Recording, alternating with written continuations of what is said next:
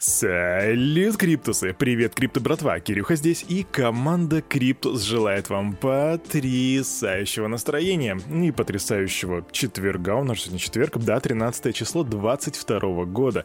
И, надеюсь, потрясающего кофе, потому что, ну, я вам желаю потрясающего кофе, потому что у меня кофе, на самом деле, так себе. А вы знали, что Криптус Медиа теперь есть и в ТикТоке? Нет? Ну так проходите и подписывайтесь. Чего вы ждете? Вообще не понимаю. Ставьте на паузу, быстро подписывайтесь на ТикТок, а потом возвращайтесь, чтобы мы сделали сделали распаковочку рынка и, наконец-таки, посмотрели, что у нас там по новостям. А посмотреть на самом деле есть что, там много чего интересного.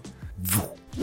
А сейчас мы посмотрим, что там ребятки подготовили, и скажу, что я ожидаю определенного роста, определенного ралли, потому что, ну, вся эта ситуация в Америке, она как бы благоволит. Уху, ребятки, если вы, как и я, тонкоин держите, то у нас с вами плюс 20%, OneH плюс 14,6%, Доги плюс 13,5%, Луна 10%, почти что 99,9%.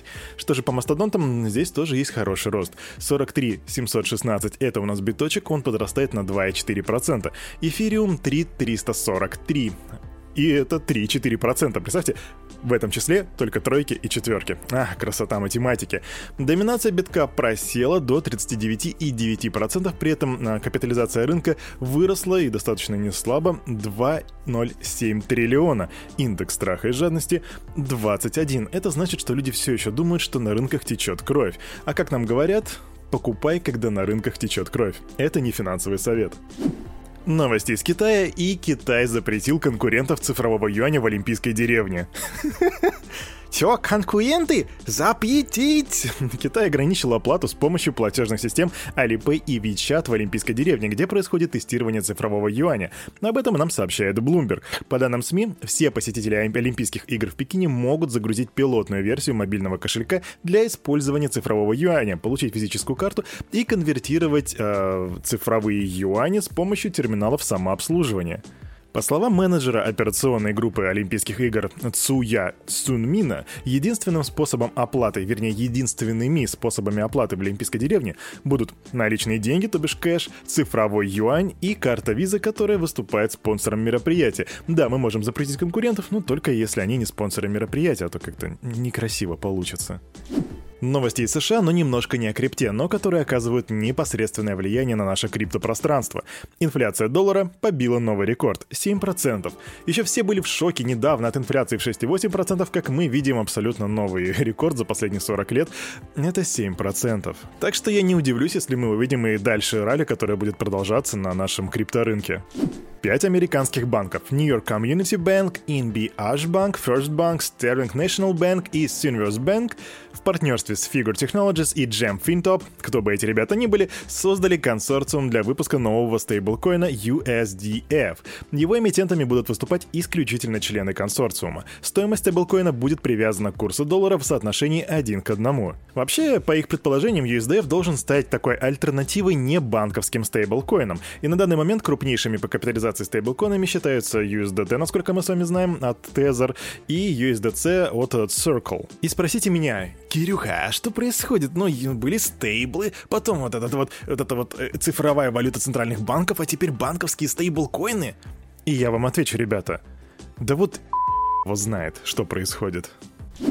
Национальная финансовая ассоциация, да, у нас в России есть и такая, и существует она уже достаточно давно, с 90-х годов, рекомендует Центральному банку Российской Федерации проработать вопрос инвестиций в криптовалюту и пересмотреть полный запрет таких вложений. По мнению представителей НФА, необходимо позволить россиянам инвестировать в криптовалюту и прочие цифровые активы через от- отечественных участников рынка без физической поставки. И если спросить меня, как это можно интерпретировать, то я так понимаю, что через брокеров, но мы держим руку на пульсе и посмотрим, что будет дальше. Компания TSK Group, известная также как и Тинькофф Банк, приобрела долю в швейцарском финансовом сервисе Aximetria. Aximetria — это такой финансовый сервис, который предоставляет криптоуслуги частным и корпоративным клиентам в Европе, Азии, Южной Америке и СНГ. В банке отметили, что сервис будет развиваться в рамках международной экспансии Тинькофф Group с соблюдением всех требований юрисдикции международного присутствия.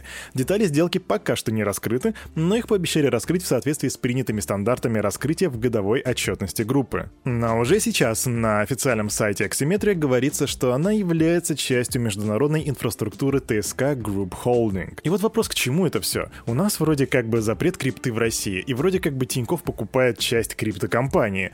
И вот тут если приплюсовать ту новость о том, что инфа сейчас голосует за то, чтобы россиянам все-таки разрешили через кого-то там торговать криптой, не готовится ли Тиньков к тому, чтобы стать криптоброкером? Хотя, не знаю, надо посмотреть, что будет дальше. Владелец небольшой гидроэлектростанции в Коста-Рике создал на ее территории майнинговую ферму, чтобы запустить 30-летнее предприятие после месяцев простоя. А стояло оно потому, что Коста-Рика перестала, там, где у монополия как бы у государства на электричество, они перестали делать закупки электроэнергии, образовался профицит, и тут чувак услышал о том, что существует такая штука, как майнинг. Ну и понеслось тогда блокчейны, биткоин, parachain и все вот это теперь чувак зарабатывает на майнинге. Но не то чтобы зарабатывает, у него и до этого был серьезный бизнес.